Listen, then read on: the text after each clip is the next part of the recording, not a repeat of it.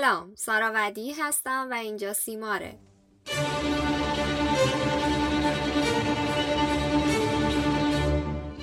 خب مثل همیشه صدای امیر احسان وکیل رو هم در ادامه خواهید شنید و خیلی خوشحالم که با یه اپیزود دیگه کنارتون هستیم. می‌خوام بدون مقدمه اینجا یه تشکر ویژه بکنم از تک تک اعضای تیم سیمار کسایی که زحمت می‌کشن تا اپیزودها به دست شما برسه. اینجا تو سیمار جدای از نتیجهی که شما میشنوید هر روز داریم بزرگ و بزرگتر میشیم و اهدافی که براش کارمون رو شروع کردیم ارزشش بیشتر. مرسی که بهمون به فیدبک میدین تا بتونیم قوی تر کنارتون باشیم. حالا بریم سراغ گپای خودمونی اول سیمار که بخش مورد علاقه منه.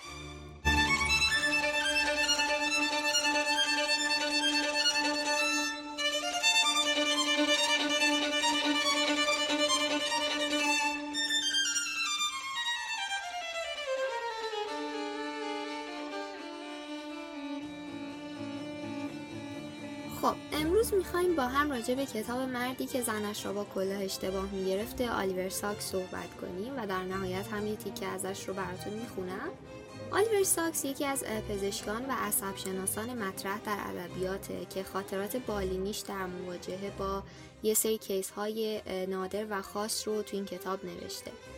تو مقدمه کتاب ما با یه تعداد زیادی از مفاهیم medical humanities یا همون علوم انسانی سلامت روبرو هستیم.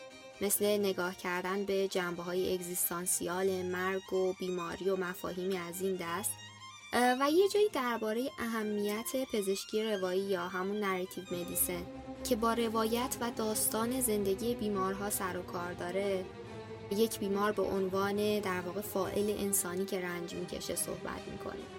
و تاکید داره که فرق طبیب و طبیعیدان در همین توجه به خود بیمار علاوه بر بیماریه. توجه به بیمار به عنوان کسی که تجربیات ذهنی از ناخوشی داره. کتاب با این جمله شروع میشه که صحبت از بیماری مثل یکی از سرگرمی های هزار و یک شب است. یعنی شباهت در واقع بیماری رو با داستان داره بیان می‌کنه و این جمله هم از ویلیام آسلره که ویلیام آسلر هم به عنوان پدر پزشکی مدرن ازش یاد میشه. حالا ما با هم بریم یه بخشی از مقدمه کتاب رو بخونیم تا بیشتر با فضای فکری نویسنده آشنا بشیم.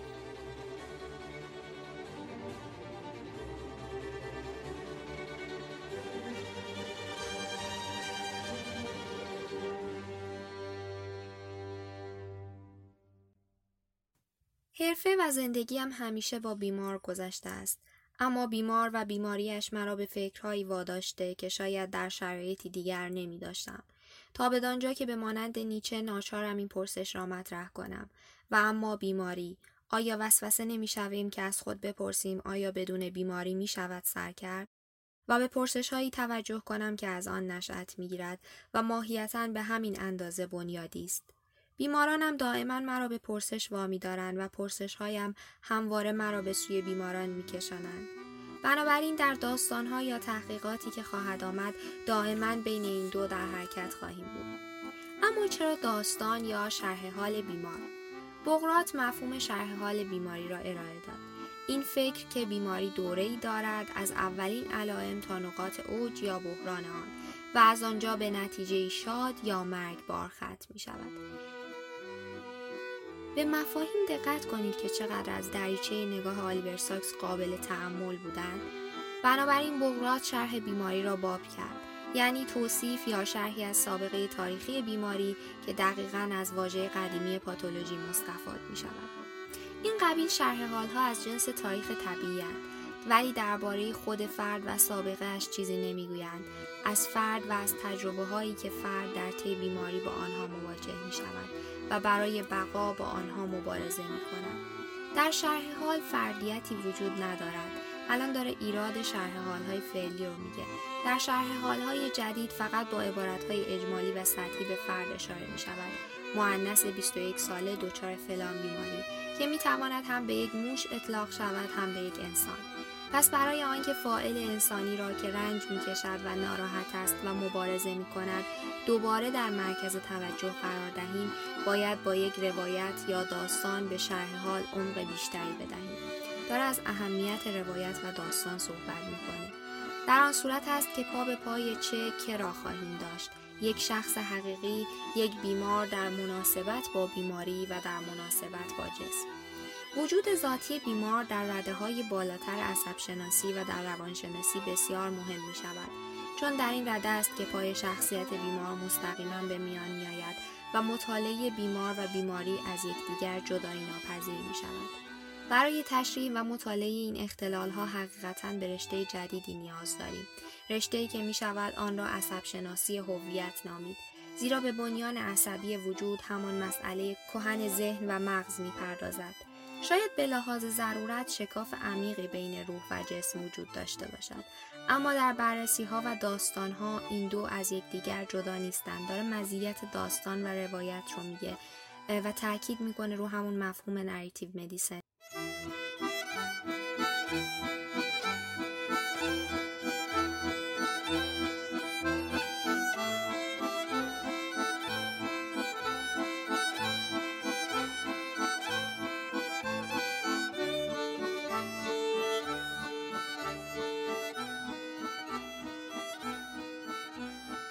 من در این کتاب تلاش کردم تا آنها را با روایت به هم نزدیک تر کنم.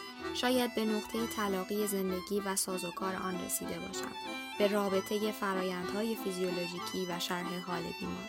و اینجا جواب سوالش در واقع همون روایت و داستانه و شما در متن این کتاب اهمیت روایت و داستان رو متوجه میشید با شخصیت ها کاملا زندگی می کنید همراهشون رنج می کشید و به بیمار به عنوان یک شی نگاه نمیشه به عنوان یک فائل انسانی که تجربیات ذهنیش متفاوته از یک فرد دیگه داره ناخوشی رو تجربه می‌کنه و اون رنجش رو کاملا در بستر روایت متوجه میشید چیزی که در واقع هدف ما هم تو سیمار هست و ما تلاش می‌کنیم که روایت زندگی بیمارها رو براتون بگیم و تاکیدمون هم روی همین بحثی که آلیور ساکس میگه اهمیت روایت و داستان.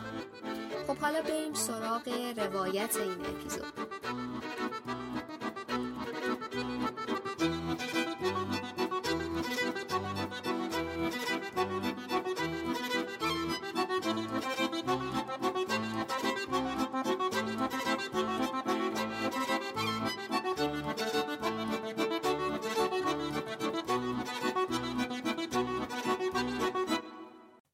بریم یه سر بزنیم به زندگی سارا و کیان. ولی نه از اونجایی که چجوری با هم آشنا شدن.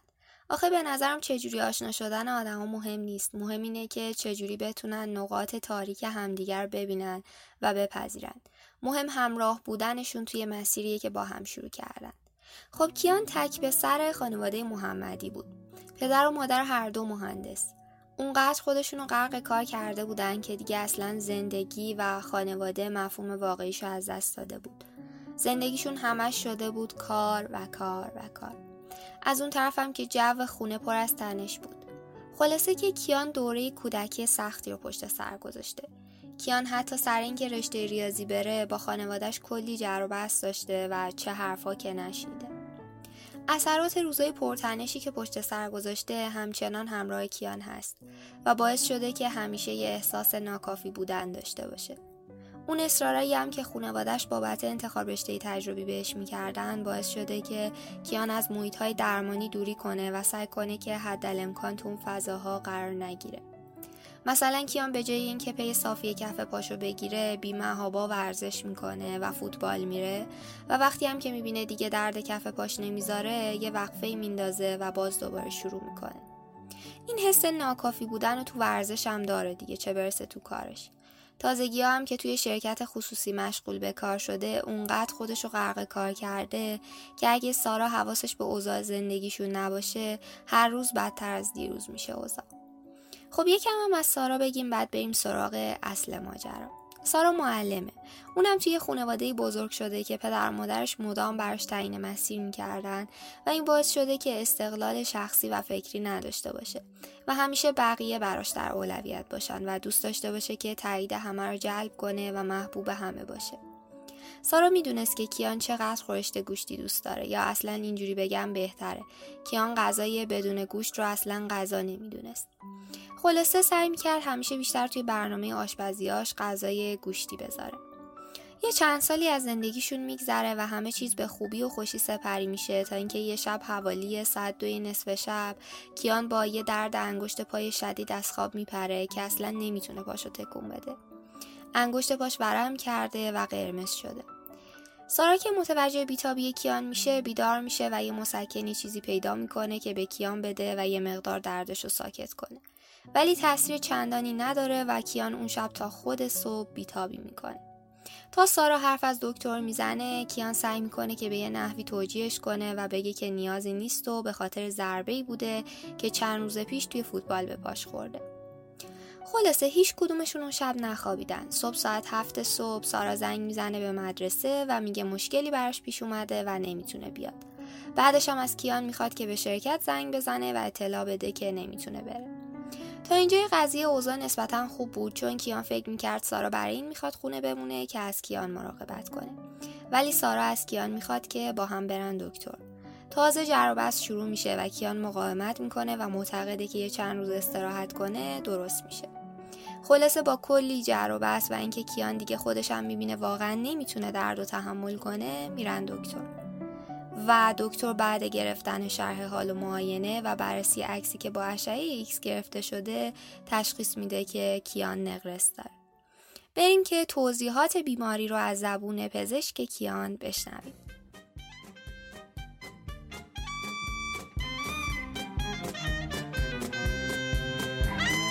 درد تو را ز دست آسان ندهم. دل بر نکنم ز دوست تا جان ندهم. از دوست به یادگار دردی دارم. از دوست به یادگار دردی دارم. کان درد به صد هزار درمان ندهم. کان درد به صد هزار درمان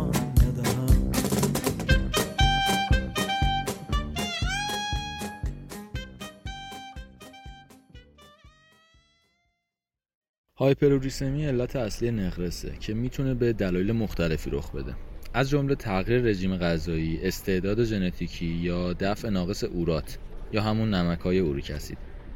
دفع ناقص اوریک اسید توسط کلیه ها عامل اصلی هایپروریسمیه که تا حدود 90 درصد موارد رو شامل میشه. از طرف دیگه تولید بیش از حد اسید اوریک 10 درصد موارد رو شامل میشه. اوریک اسید در هنگام تجزیه پورین ها که ترکیبات شیمیایی هستند که به مقدار زیادی توی یه سری غذاها مثل گوشت قرمز و غذاهای دریایی هستند توی بدن تولید میشه. به طور کلی اوریک اسید تو خون حل میشه و از طریق کلیه ها به صورت ادرار از بدن دفع میشه. اگه اوریک اسید بیش از حد تولید بشه یا به مقدار کافی دفع نشه به طور مثال به دلیل نارسایی کلیه می‌تونه کریستال های رو ایجاد بکنه و باعث ایجاد التهاب و درد در مفاصل بشه. بررسی نقرس تو چهار مرحله باعث درک بهتر اون میشه. مرحله اول افزایش اوریک اسید بدون علامته. مرحله دوم حمله حاد همراه با درد و التهابه. مرحله سوم فاصله بین حملاته که فرد احساس درد نمی‌کنه اما در معرض خطر عود هستش. و مرحله چهارم آرتریت نقرس مزمنه که تو این مرحله توده هایی از اوریک اسید وجود داره. علائم علائم و نشانه های نقرس تقریبا همیشه به صورت ناگهانی و غالبا تو شب اتفاق میفته و از جمله علائم اون می‌تونیم به موارد زیر اشاره بکنیم. درد شدید مفصلی. نقرس معمولا انگشت شست پا رو تحت تاثیر قرار میده اما ممکنه تو هر مفصلی ایجاد بشه. مفاصل دیگه ای که معمولا درگیر نقرس میشن شامل مچ پا، زانو، آرنج هستن که درد احتمالا تو چهار تا دوازده ساعت اول پس از شروع حمله شدید تره. علامت بعدی التهاب و قرمزی مفصله و محدود شدن دامنه حرکتی. با پیشرفت نقرس ممکنه که شما نتونین مفاصل خودتون رو به صورت عادی حرکت بدین. عواملی که احتمال ابتلا به نقرس رو افزایش میدن. در صورت بالا بودن میزان اوریک اسید تو بدن احتمال بروز نقرس افزایش پیدا می‌کنه. عواملی که باعث افزایش میزان این ماده تو بدن میشن شامل موارد زیرن. رژیم غذایی و تغذیه. خوردن غذاهای سرشار از گوشت قرمز و غذاهای دریایی می‌تونه باعث افزایش مقدار اسید تو بدن بشه. نوشیدن مقادیر زیادی نوشیدنی های حاوی فروکتوز و یا مصرف نوشیدنی های الکلی. چاقی گروهی از بیماری ها مثل فشار خون بالای درمان نشده. بیماری های مزمن مثل دیابت، سندروم متابولیک، بیماری های قلبی و کلیوی، گروه خاصی از داروها به طور مثال داروهای سرکوبگر سیستم ایمنی و یه سری از داروها که معمولا برای درمان فشار خون بالا استفاده میشه. داروهای ادرارآور سابقه خانوادگی نقرس سن و جنسیت که در این مورد می‌تونیم بگیم نقرس غالبا تو مردان دیده میشه. و بیشتر به این دلیله که میزان اوریک در ابتدا در زنان کمتره. اما بعد از یائسگی میزان اوریک تو زنان افزایش پیدا می‌کنه و مقدار اون با مردان برابر میشه. لازم به ذکره که در مردان علائم و نشانه های نقرس زودتر و بین 30 تا 50 سالگی خودشون نشون میدن. در حالی که علائم و نشانه های این بیماری در زنان اغلب بعد از یائسگی خودشون نشون میدن. تشخیص پزشک می‌تونه بر اساس سابقه پزشکی و یا معاینه فیزیکی و علائم شما نقرس رو تشخیص بده. از جمله بررسی هایی که انجام میده شرح درد مفصل شماست و تعداد دفعاتی که درد شدید تو مفصل خودتون تجربه کردین و بررسی تورم و قرمزی ناحیه ملتهب. از جمله آزمایشهایی که پزشک جهت تشخیص نقرس از اونها استفاده می‌کنه می‌تونیم به موارد زیر اشاره بکنیم. آزمایش مایع مفصلی. که هنگام بررسی مایات در زیر میکروسکوپ ممکنه که بلورهای اورات قابل مشاهده باشن. آزمایش خون. برای اندازهگیری میزان اوریک اسید تو خون شما توصیه میشه. البته نتایج آزمایش خون می‌تونه گمراه کننده باشه. برخی از افراد سطح اوریک اسید بالایی دارن اما نقرس رو تجربه نمی‌کنن. بعضی از افراد هم علائم و نشانه های نقرس رو دارن اما سطح غیر معمول اوریک اسید تو خونشون نیست. مورد بعدی تصویر برداری با اشعه ایکسه که این مورد می‌تونه برای رد سایر دلایل التهاب مفصل مفید باشه.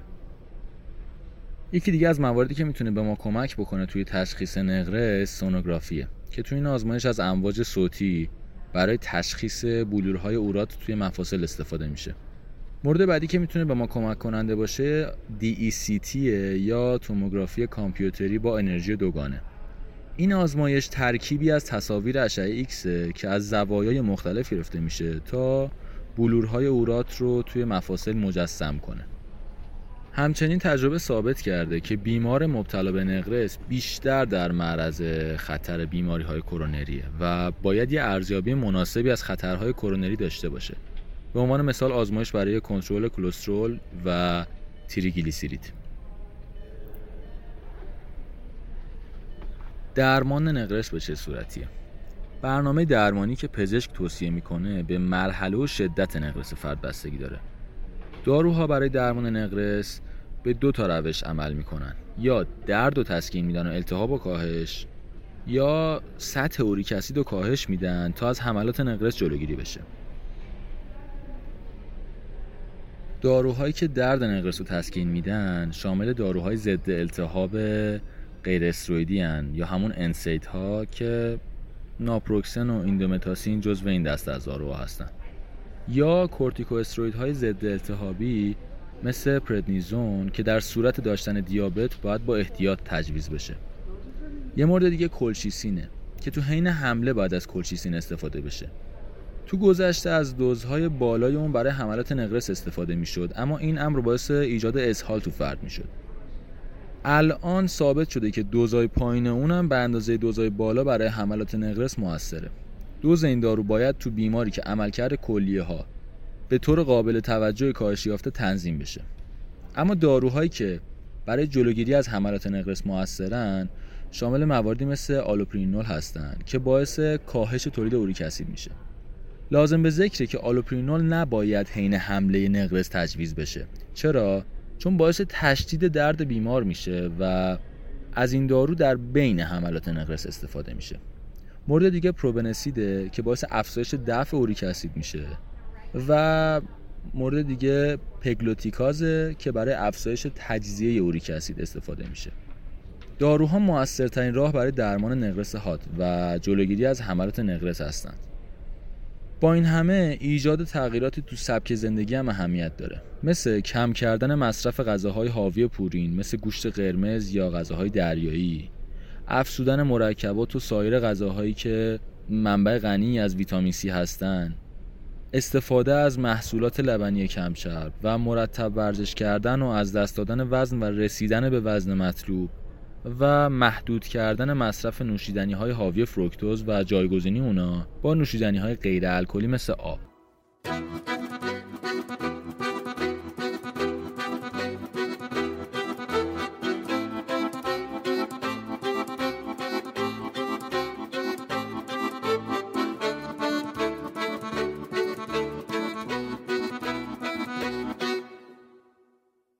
خب بیماری کیان این روزها کنترل شده و بیشتر هم حواسش به سلامتی خودش و خانوادش هست. مرسی که این اپیزود رو همراه ما بودی ما رو می‌تونی از طریق Anchor، شنوتو، Google Podcast، Castbox و Spotify بشنوی و از طریق اینستاگراممون با آدرس سیمار پادکست هم باهامون در ارتباط باشی. این اپیزود رو با یه قطعه موسیقی به نام کووید 19 تموم می‌کنیم که کار مهیار علیزاده است. یادتونه راجع به تاثیر موسیقی و پزشکی تو اپیزودهای قبلی گپ زدیم؟ تو فضای این قطعه شما همه احساسات دنیای همراه کووید رو تو چند دقیقه دوباره تجربه می‌کنید. مفاهیمی مثل ترس از دست دادن، فقدان، سوگ، دوری، فاصله، رنج و هر بخشی از زندگی این روزها. به قول خدا آهنگساز حال و هوای این روزها که تبدیل به نوتهای موسیقی شده که بعد صحبتهای من میشنویدش. و باز هم جواب سوالات مطرح شده با شما. ارتباط بین مفاهیم پزشکی و موسیقی چیه؟ تا سیمار بعدی تنتون سالم و خدا نگهدار.